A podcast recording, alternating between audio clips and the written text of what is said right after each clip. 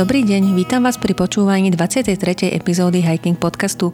Volám sa Sonia Meká a môjim dnešným hostom je Karol Kalisky z iniciatívy My sme les. Karol je filmár a lesník, venuje sa ochrane prírody, niekoľko rokov pracoval v Tatranskom národnom parku a okrem iného pomáhal strážiť kamzíky pred pytliakmi. Dnes sa budeme rozprávať práve o kamzíkoch, no aj o Tatranskom národnom parku a o optimálnom fungovaní národných parkov vo všeobecnosti. Ahoj! Ahoj, pozdravujem všetkých. Tak poďme najprv k tým kamzikom. Kamzik vrchovský tatranský je slovenský endemit. To znamená, že tento druh sa vyskytuje len na Slovensku. Hovoril si mi, že približne v roku 2000 ich tu žilo len okolo 200 a hrozilo im vyhnutie.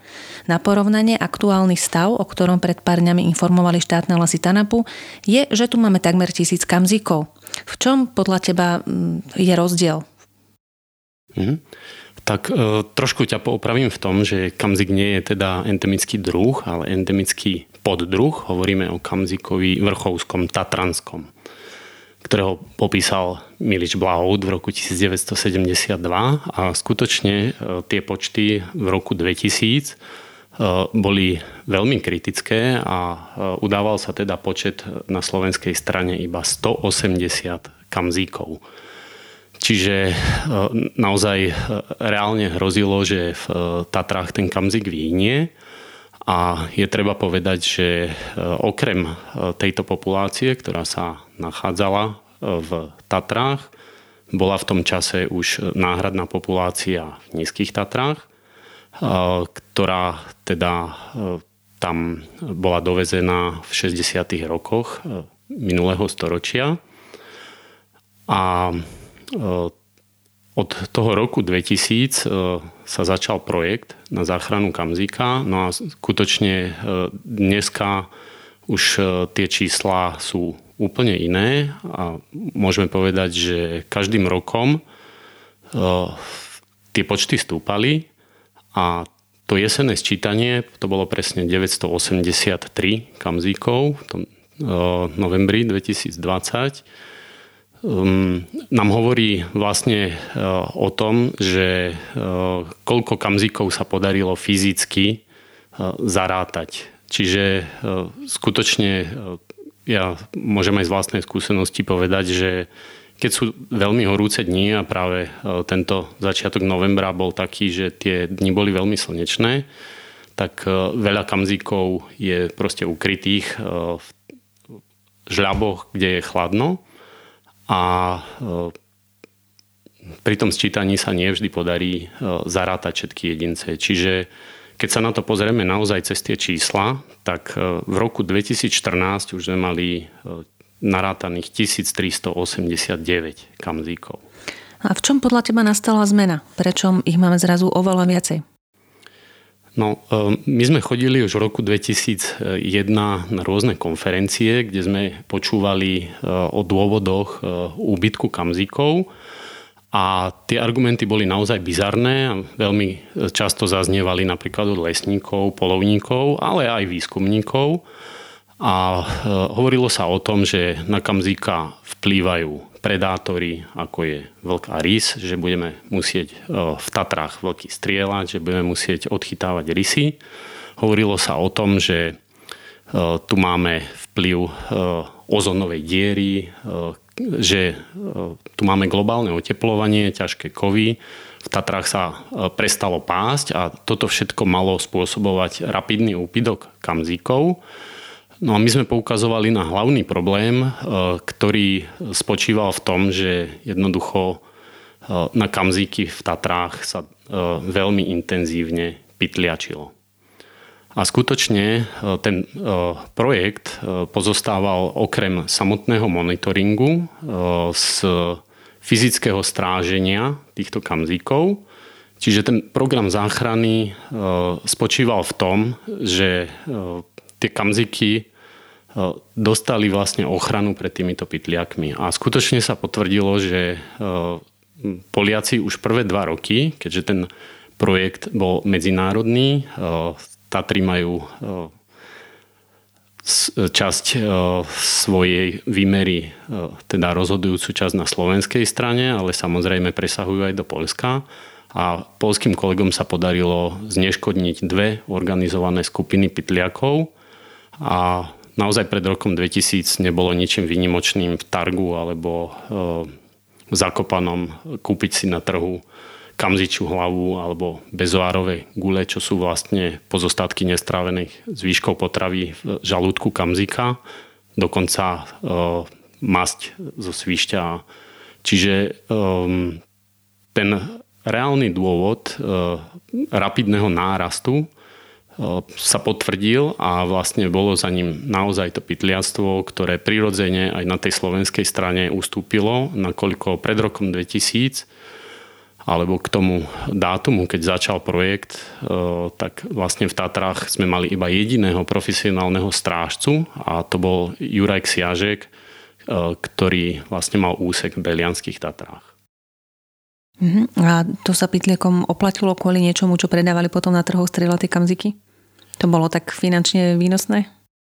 No tak samozrejme, že uh, uh, ten kamzík je veľmi lukratívny aj ako trofej a vždycky bol historicky ako polovná trofej a našťastie dneska teda už e, má status ako chránený živočích a vysokú spoločenskú hodnotu 6910 eur. No a e, naozaj tieto chránené druhy boli prenasledované tak dôsledne, že v Belianských Tatrách v podstate úplne vymizli svište Čiže tam ich bolo treba znovu prinavrátiť a nejaké kolónie e, tam boli prenesené. No a s tými kamzikmi to bolo skutočne tak vážne, že e, pokiaľ e, sa človek priblížil na vzdialenosť niekoľko 100 metrov, tak tie kamziky bez hlavo utekali. To bolo pred začiatkom projektu. Počas projektu vlastne každá tá črieda dostala akoby tých dvoch rangerov, dobrovoľných strážcov, ktorí fyzicky pri nej strávili vždycky nejaké 4 dní a potom sa vystriedali s ďalšou dvojicou. Čiže boli trvalo strážené a dneska už e, práve tie stretnutia s kamzíkmi naozaj ukazujú na to, že tie kamzíky už nemajú taký panický strach z ľudí a veľakrát zažívame to, že ich stretneme na chodníku a musíme počkať, kým sa nám vyhnú. Čo je priamy dôkaz toho, že skutočne tam bola tá hrozba, ktorou bol človek. Samozrejme, že tie vplyvy, o ktorých e, sa hovorilo na konferenciách, tam boli a stále sú, ale do veľkej miery boli prirodzené, pretože jednoducho ten prírastok, ktorý môže byť až tretinový, kam zica má jedno, niekedy dve mláďatá, e, tie predátory odlovia, odlovia tie chore jedince, staré jedince a takto to e, v prírode funguje. Mhm. Nebolo nebezpečné to stráženie? Nemali ste aj nejaké strety s tými pytliakmi?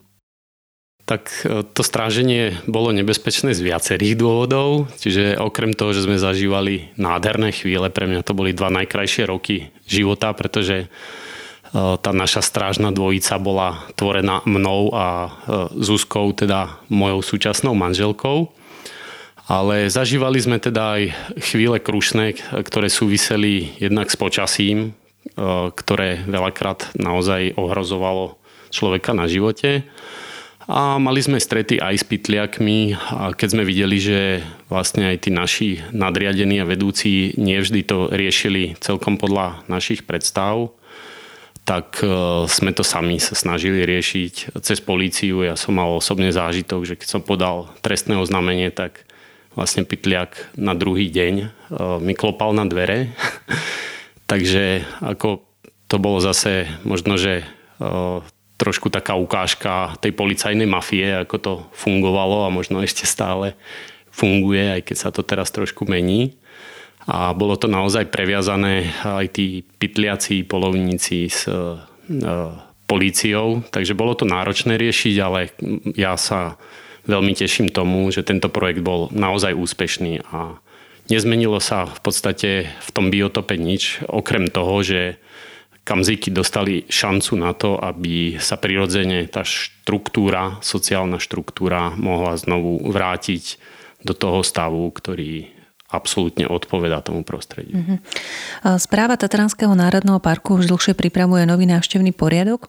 Ten by mal zachovať sezónne uzavery, ktoré teda sú aktuálne od 1. novembra do polovice júla kalendárneho roku a zatvárajú sa veľké časti Tatier. Jedným z argumentov je práve ochrana kamzika pred vyrušovaním v čase ruje a v čase rodenia mláďat. Aký je tvoj názor? Naozaj človek až tak e, vyrušuje kamzika pri týchto činnostiach, že by to mohlo ohroziť jeho priaznivý stav, priaznivý stav jeho populácie? Hmm. Tak ako som hovoril, e, počúvali sme dneska stále veľmi často počúvame, že hlavnou príčinou úbytku a nie len kamzíka, ale aj ďalších chránených druhov je vysoká návštevnosť a vyrušovanie turistami.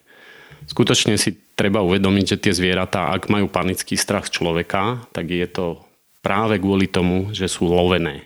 A sú lovené aj v národných parkoch.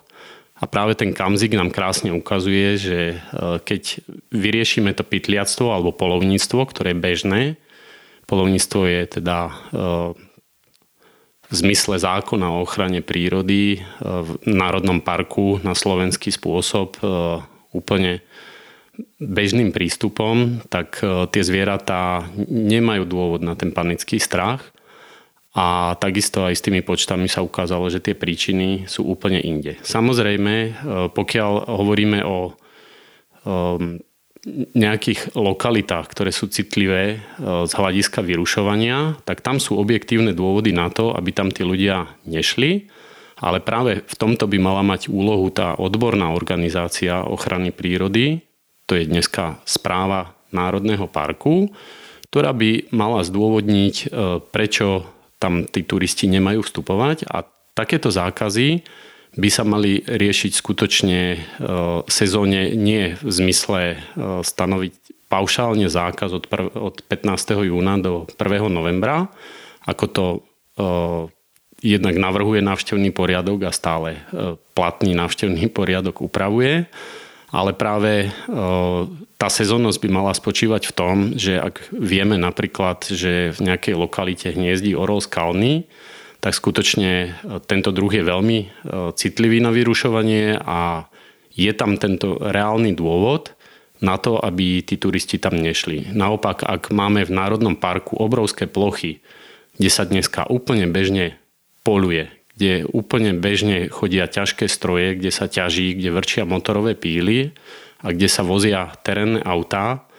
Z môjho pohľadu nevidím žiadny dôvod na to, aby tí turisti tam nemohli vstupovať. Takže skutočne aj tá sezónnosť, e, pokiaľ sú v Tatrách podmienky, ktoré e, znemožňujú bezpečný pohyb, to je dôvod, aby ten turista tam nešiel a vtedy to má možnosť aj pochopiť a vtedy takéto opatrenie je účinné.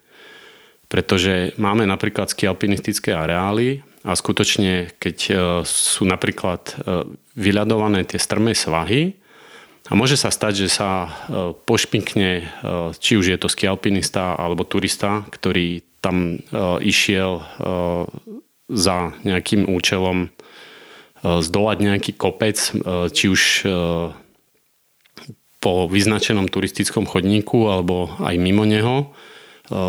Veľakrát nasleduje vlastne akcia horskej služby, kedy ho buď zachraňujú, alebo pokiaľ je nezvestný, tak ho môžu hľadať aj niekoľko tímov, lietajú vrtulníky a toto je práve dôvod, kedy vlastne je najväčšie nebezpečenstvo aj pre tie chránené živočichy, lebo napríklad tie kamziky veľmi citlivo reagujú na vyrušovanie a skutočne e, práve e, e, ten hukot vrtulníkov môže spôsobiť, že desiatky kamzikov v dôsledku panického úniku a pošmiknutia sa na zladovateľom teréne zahynú. Ano, ale ako by sa to potom podľa teba dalo vyriešiť? Ak na jednej strane vravíme, že že možno nie je správna tá veľkoplošná sezónna uzavera, ktorá bráni tomu pohybu ľudí aj v takýchto lokalitách. Na druhej strane keď je tá záchranná akcia, tak asi ten hluk sa nesie do ďaleka. Ako by si myslel, že sa to dá vyriešiť? No to riešenie by malo byť e, skutočne také, že tá správa by mala mať ďaleko väčšie právomoci, ako má dneska.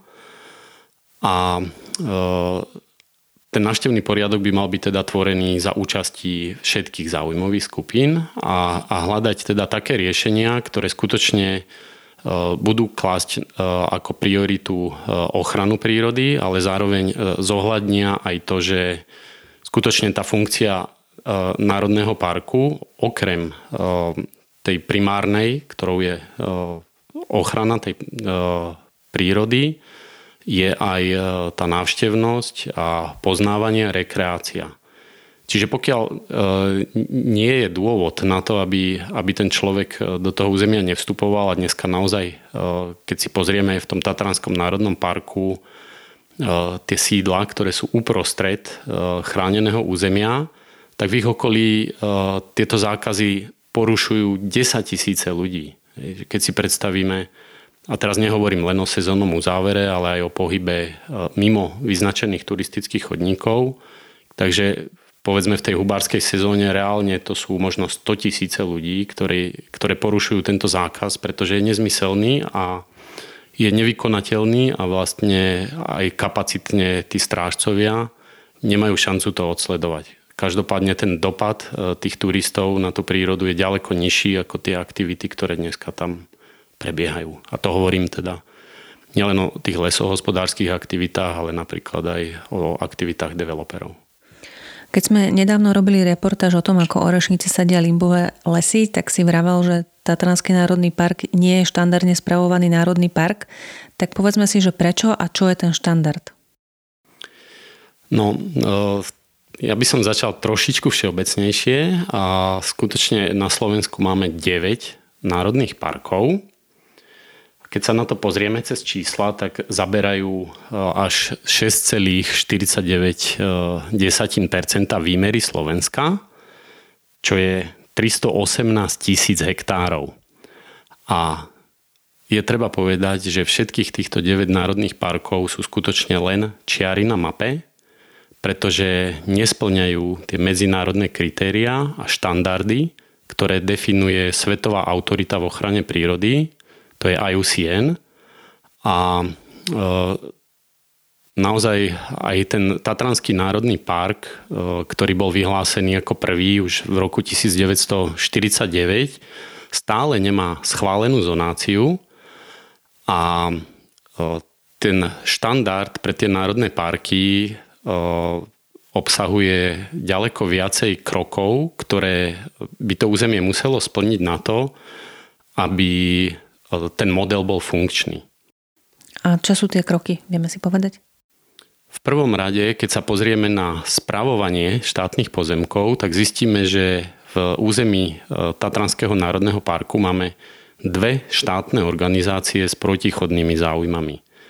Na jednej strane tu máme správu TANAPu, to je odborná organizácia ochrany prírody, ktorá je pod ministerstvom životného prostredia a aj keď sa volá správa, tak nespravuje žiadne pozemky. Na strane druhej e, tu máme štátne lesy TANAPu. To je teda zase organizácia ministerstva pôdohospodárstva, ktorej záujmy teda e, sú samozrejme skôr hospodárskeho charakteru, aj keď e, môžeme povedať, že má aj ďalšie funkcie, ale všade vo svete práve e, na prvom mieste e, tá správa pozemkov musí byť v rukách samotného národného parku. Bez toho efektívna ochrana toho územia proste neexistuje. A... Ešte by sme možno mohli doplniť, že rozhodnutia napríklad o usporiadaní podujatí alebo o rôznych výnimkách ešte vydáva tretia organizácia. A to, alebo teda, Áno, to, to... to sú okresné úrady, ktoré sú zase pod ministerstvom vnútra. To je e, ďalšia vec, ktorá je absolútne nevyhnutná a to, aby e, ten národný park e, mal rozhodovaciu právomoc a s tým súvisiace kompetencie. Lebo skutočne dneska ten národný park vydáva len stanoviská pre tieto úrady alebo aj pre ministerstvo, ale v zásade to rozhodovanie leží na úradníkoch, ktorí nie sú súčasťou toho národného parku. No a tých funkcií e, národného parku je teda ďaleko viacej a aj úloh. A pokiaľ teda nie sú splnené tieto základné e, kritériá, tak e, ten národný park sa nemôže podieľať ani na rozvoji regiónov, v tom zmysle, že keď sa pozrieme na štandardne spravované národné parky vo svete, tak skutočne majú vybudovanú perfektnú infraštruktúru, ktorá slúži e, naozaj tým návštevníkom. Hovorím o infocentrách, hovorím napríklad aj o naučných chodníkoch. No a ďalšia vec je komunikácia s návštevníkmi. Čiže skutočne tí rangeri dneska sú skorej takými trošku policajtmi, ktorí naháňajú tých neposlušných turistov, namiesto toho, aby práve poskytovali služby tým turistom v podobe kvalifikovanej a odbornej sprievodcovskej činnosti, kde naozaj existuje množstvo veľmi zaujímavých produktov tzv. prírodného turizmu, na ktorých by mali byť postavené tie národné parky.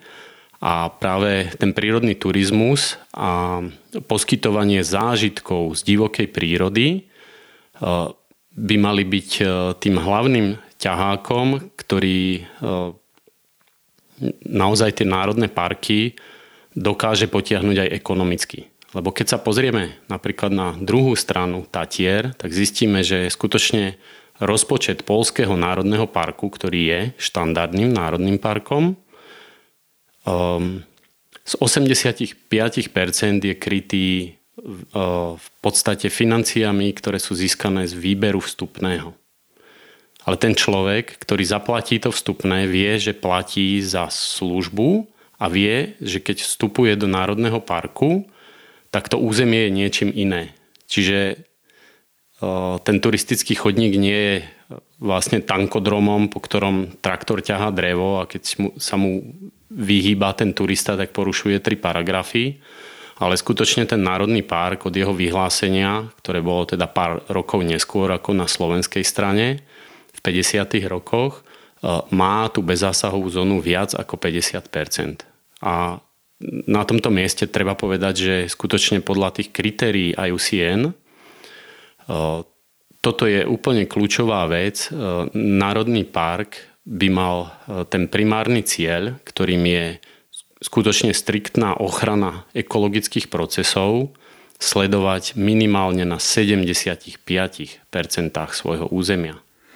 Áno, ale sú nejaké plány alebo konkrétnejšie predstavy, ako by sa toto dalo dosiahnuť?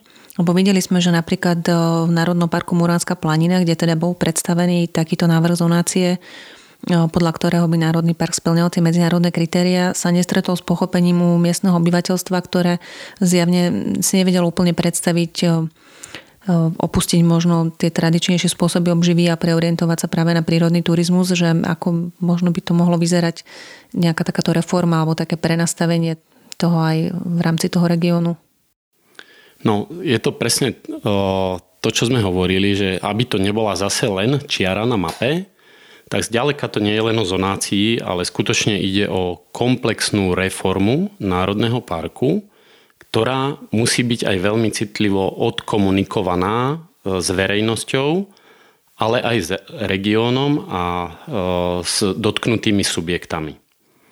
Čiže jednoducho povedané, musí to byť balík opatrení, ktorý prinesie alternatívu súčasnému využívaniu. Čiže ak dneska e, v, tej, e, v tomto území Národného parku Muranská planina máme e, priestor na to, aby tu vznikol konečne prvý národný park, tak by sme si mali dať veľmi záležať na tom, aby ho ľudia naozaj prijali a aby ho chceli, pretože si musíme uvedomiť, že nastavujeme podmienky aj pre ďalšie národné parky. A zase, keď sa pozrieme na to cez čísla, tak až 93% územia Národného parku Muranská planina sú štátne pozemky. Čiže ak je verejný záujem ochrana prírody, tak skutočne tu jasne vidieť, že tu absolútne zlyhala komunikácia, pretože nie je žiadny dôvod e, ten národný park nevybudovať tak, aby, aby splňal tie medzinárodné kritériá. Takže e, tie dneska, dneska pozemky, ktoré vidíme, že, že skutočne sú to veľkrát aj veľmi vzácne územia, horské lesy a premieňajú sa vplyvom ťažby na, na holiny a na zerodované plochy, ktoré sú znovu veľmi často umelo zalesňované. Je naozaj najvyšší čas, aby si ten štát povedal, že jednoducho ich treba chrániť na dostatočne veľkej výmere a tie kritériá nemôžu byť založené na tom, aké sú požiadavky tých povedzme lesníkov alebo polovníckej lobby, ktorá je tam veľmi silná. Pretože dneska tam máme napríklad polovnícke chaty, ktoré by mohli slúžiť naozaj turistom ako tie infocentrá. A tá infraštruktúra skutočne dneska slúži v podstate na to, aby sa stade mohlo voziť drevo, ale ten priestor pre, pre ten turizmus je obrovský. Keď to porovnám napríklad s Bavorským lesom, čo je národný park v Nemecku, tak tam e, pred jeho vyhlásením, to už je viac ako 40 rokov, bol to lesný závod a dneska na tom istom hektári, keď to prerátame, e, tie ekonomické analýzy ukazujú, že tie benefity pre región sú 10 násobne vyššie.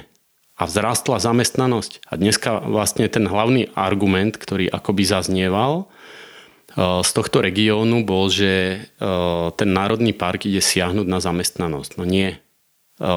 Skutočne, pokiaľ ten národný park sa vybuduje so všetkým, čo e, k tomu patrí a naozaj e, tá reforma bude komplexná, tak e, to bude znamenať vyššiu zamestnanosť a ďaleko viacej možností pre ten samotný región. Pretože ten návštevník tam príde práve za tým produktom, ktorým musí byť tá nedotknutá príroda. On tam nepríde za LKT, ktoré tam e, ťaží drevo alebo ťahá drevo, ale chce tam naozaj zažiť tú divokú prírodu a ten návštevník sa chce niekde najesť, čiže e, určite je tu priestor aj pre tie lokálne jedlá, je priestor pre e, jeho ubytovanie a je tu priestor pre tých kvalifikovaných rangerov, čiže ľudí, ktorí budú sprevádzať práve tých turistov a ukazovať im tie krásy, ktoré sa v tom národnom parku nachádzajú. Pretože si musíme uvedomiť, že hovoríme o územiach, ktoré sú skutočne našou výkladnou skriňou a kde sa ukrýva to najhodnotnejšie prírodné dedičstvo. A žiaľ, musíme povedať, že dneska tie územia veľakrát zase, keď sa pozrieme na to cez čísla, tak tá ťažba v nich je ešte vyššia ako mimo chránených území. Čo je absolútne nepriateľné a vo svete nič podobné neuvidíme. Tento rok ostalo na Slovensku dovolenkovať veľa ľudí a naše hory zaznamenali vysokú návštevnosť. A takýto projekt, pilotný projekt prírodného turizmu sa tento rok realizoval v Národnom parku Poloniny. Ty o tom asi vieš, lebo myslím, že pokiaľ len teraz spolupracuješ aj s nadáciou Evis, ktorá sa tomuto venuje. A dalo by sa povedať, že mm, či teda naozaj viac e, ľudí prišlo do Polonín, či sa tam podarilo nejako rozvíjať, e, nejako viac zapojiť možno miestnych ľudí do týchto produktov prírodného turizmu, či nejaké lokálne výrobky predávali alebo sprevádzali ľudí práve po tej prírode. Vieme si k tomu viac povedať? Mm-hmm. No, uh, Skutočne je to tak, že práve aj tie poloniny poskytujú obrovský priestor pre rozvoj prírodného turizmu a dneska namiesto toho, aby to robil štát, tak to suplujú iné neštátne organizácie a treba naozaj spomenúť tú nadáciu EVIS, kde je množstvo úžasných ľudí, ktorí skutočne dneska pracujú na tom budovaní značky poloniny. A čiže e, dneska už reálne existuje niekoľko produktov prírodného turizmu, kde tí ľudia sa môžu napríklad e, previesť na koníkoch a e, ísť napríklad stopovať vlky alebo si môžu vybrať iné formy, kde ich sprevádzajú ľudia, ktorí naozaj e, veľmi dobre poznajú to územie, ukážu im e, veľakrát e, veci, ktoré by sami prehliadli. A ja si myslím, že toto je naozaj cesta, ktorú by mal robiť práve ten štátny aparát, keď to tak poviem. A dneska je to naozaj taký pilotný projekt, ktorému ja sa veľmi teším, ale naozaj ho vnímam ako takú prvú lastovičku, pretože po jeho vzore je možné, aby v podstate sa replikoval aj na ďalšie územia. Mhm. A existuje nejaký odborný návrh tej reformy národných parkov, kde potom by bolo aj viac priestoru práve pre takéto aktivity? No, mm, jedna vec je, že dneska máme nejaké právne rámce, ktoré ešte stále majú veľké rezervy. Ja hovorím hlavne o zákone o ochrane prírody a krajiny. A druhá vec je e, potom politická vôľa tieto veci zmeniť. A práve tu na e, dosť e, tvrdo narážame na to, čo som už spomínal, že úplným základom na to, aby, aby tá reforma mohla prebehnúť a aby skutočne ten národný park mohol začať budovať aj tieto produkty prírodného turizmu, ktoré bude ponúkať tým návštevníkom, tak ten národný park proste musí správovať tie pozemky. Lebo dneska, pokiaľ on nemá vzťah k tým pozemkom, tak e, e, tá lehospodárska organizácia, či je to už v prípade Tanapu, sú to štátne lesy Tanapu, alebo v prípade iných národných parkov, po väčšine sú to lesy Slovenskej republiky. V podstate buď to začne robiť ona na miesto neho a môže to robiť rôznymi spôsobmi, nehovorím, že to musí robiť zle, a, alebo proste mu to neumožní. Čiže e, takýto model je minimálne dosť zvláštny už len s ohľadom na to, že naozaj vo svete máme dostatok území, ktorými sa môžeme inšpirovať a nemusíme chodiť vôbec ani do Ameriky. Myslím, že stačí ísť do okolitých štátov V4. No. A, a naozaj aj cez tie čísla, že keď sa pozrieme na tom, že kol, akými percentami sa podiela e, cestovný ruch na hrubom domácom produkte, tak skutočne ten potenciál je oveľa väčší, ako e, je to dnešné využívanie cez e, tie lesohospodárske činnosti, ktoré majú veľakrát skutočne fatálne následky práve na tom prírodnom prostredí, kde Dneska už čelíme vlastne aj žalobe Európskej komisie za ničenie tých najvzácnejších biotopov, ktoré mali byť jadrom tých národných parkov a hrozí tu vyhnutie niektorých živočíchov, ktoré sú skutočne takými indikátormi, takými dážnikovými druhmi. Takže ja si myslím, že naozaj je najvyšší čas, aby aj tá vláda sa k tomu postavila čelom a ja aj vítam teda e, to, že skutočne vidíme, že dneska už to ministerstvo životného prostredia e, chce naozaj tú reformu, len žiaľ e, práve tou brzdou je paradoxne e, to ministerstvo pôdohospodárstva napriek tomu, že sú z jedného v podstate z jednej politickej strany, tak zatiaľ je tam tá nedohoda, ale ja verím, že prevládnu tie odborné argumenty a tie riešenia, ktoré takisto aj my prinášame na stôl a jednoducho tie národné parky budú slúžiť tomu cieľu, ktorému majú a to je tá ochrana prírody, ochrana ekologických procesov prírodného dedičstva a majú teda slúžiť ľuďom na poznávanie a na rekreáciu. K tomu poznávaniu možno mm, by sme takto mohli prejsť aj k tomu, čo sme spomenuli v úvode, že vzdelávaš ľudí aj pomocou svojich filmov a fotografií divej prírody. Vieme si povedať, že ako si sa dostal k tejto záľube? Tak e, to je taký príbeh, ktorý vlastne začal v mojom detstve, lebo ja som z polovníckej rodiny a vlastne do tej prírody som začal chodiť naozaj vďaka rodičom, e, aj otec, aj mama, dokonca obidvaja starí rodičia boli polovníci.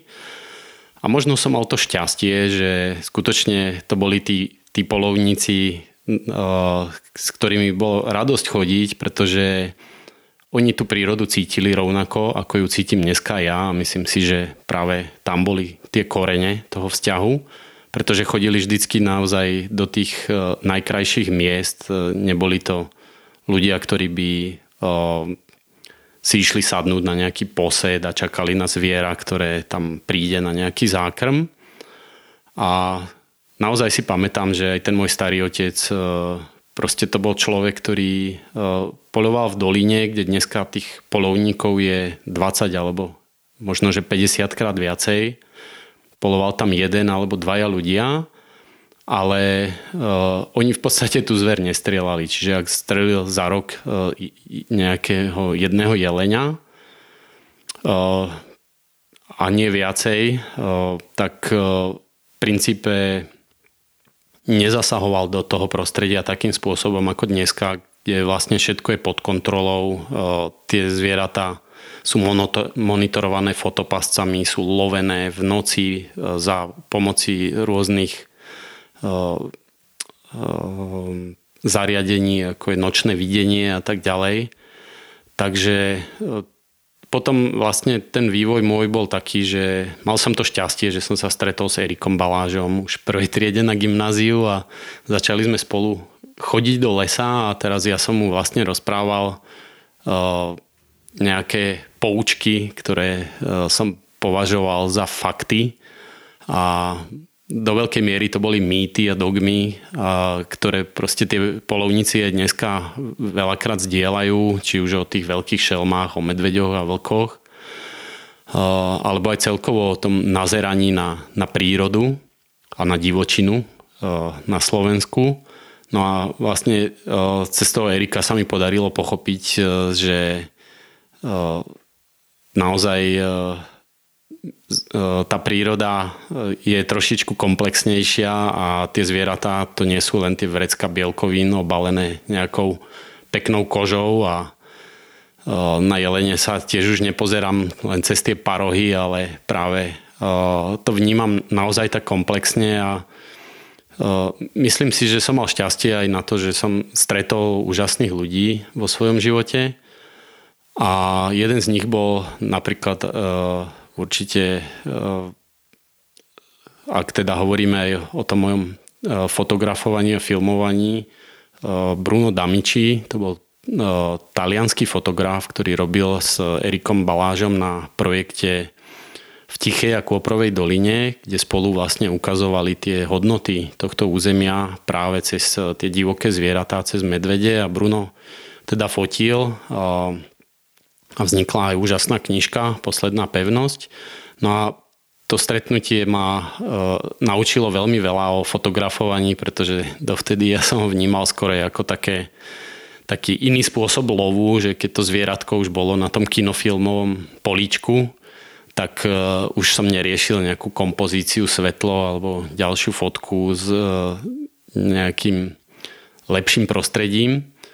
A Bruno mi v tomto smere, myslím si, že dosť výrazne otvoril oči, takže tak skrátke asi toľko k tomu. Mm-hmm. Vieme si povedať, ako taký záber divokých zvierat vzniká, lebo určite to nie je tak, že prídeš do lesa, pohotíš a ideš domov. Si to zrejme vyžaduje viac času, alebo čo si to vyžaduje?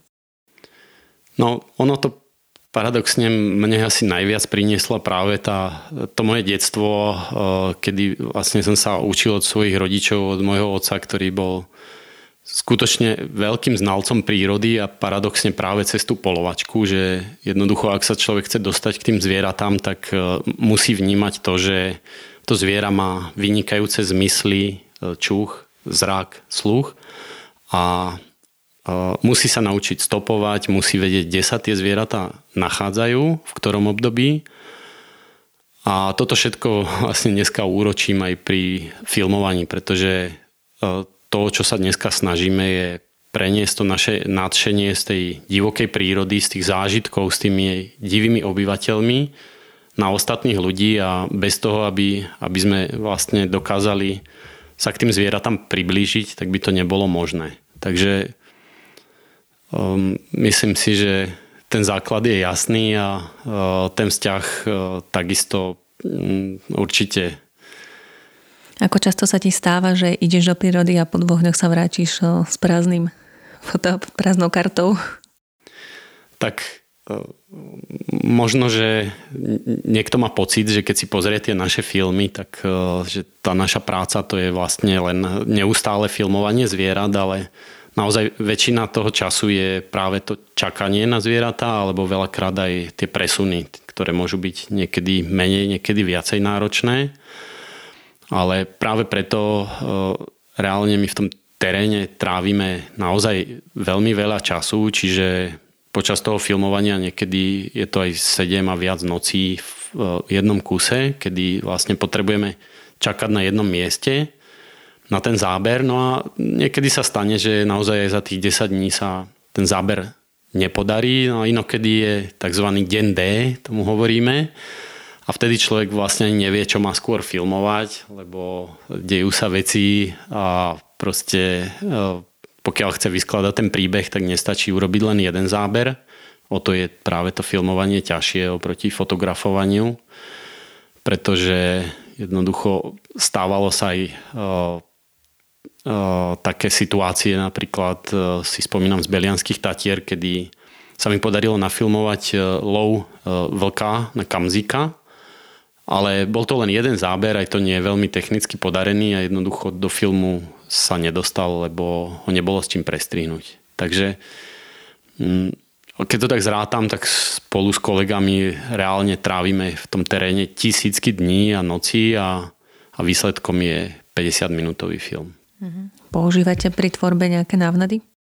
Tak máme nejaké zásady aj v tej našej spoločnosti filmovej a rola film, ktorých sa držíme všetci.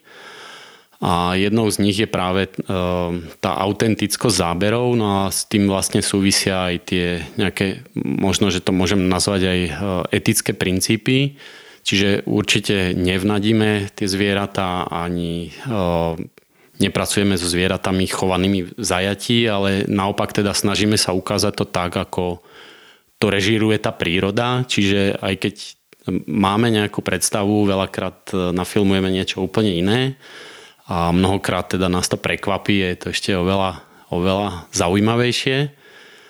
A inokedy zase uh, tie zábery proste neprídu, ale vieme, že uh, na to potrebujeme dostatok veľa času a keďže máme tie skúsenosti v podstate aj s kolegami, s Jožom Fialom, aj s Adamom Baštekom poznáme tie hory dosť dôverne, tak vieme, že tie zábery proste, pokiaľ ten človek tam ten čas strávi, tak nakoniec sa podarí aj spraviť. Mhm.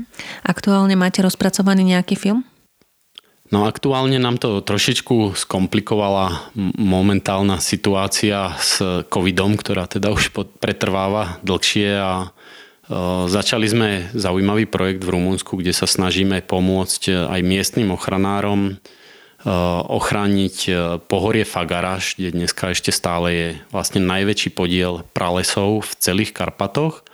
A paradoxne práve toto pohorie nie je vôbec nejako chránené. Čiže tým cieľ zase, tak ako aj pri ostatných našich filmoch, je eh, pomôcť tej ochrane konkrétneho územia týmto rumunským Karpatom a špeciálne pohoriu Fagaráš, kde teda prebiehajú aj výskumy a znovu e, tí partneri, s ktorými spolupracujeme, sú aj e, vedci e, zo Slovenska a z Čiech.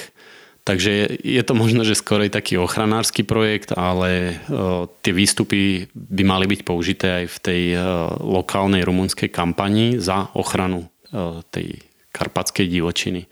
A možno ešte krátko spomeniem, že Máme v pláne na budúci rok e, začať film o vode a ten námet e, napísal znovu, tak ako aj v predchádzajúcich filmoch, e, režisér Erik Baláš. A skutočne si myslím, že toto bude film, ktorý mnohým ľuďom otvorí oči v tom zmysle, že naozaj chceme ukázať, ako tá príroda funguje pokiaľ jej to človek umožní a na to potrebujeme ísť aj trošku mimo hranic Slovenska, pretože to, čo chceme ukázať, už sa na našom území nevyskytuje a sú to napríklad rieky, ktoré sú rozliaté naozaj na desiatkách hektárov krajiny, kde sú tisícky divých husí a pomedzi ne behajú losy toto stále ešte dneska môžeme zažiť napríklad na severovýchode Polska. Takže tie námety sú, no a uvidíme, ako sa nám bude dariť.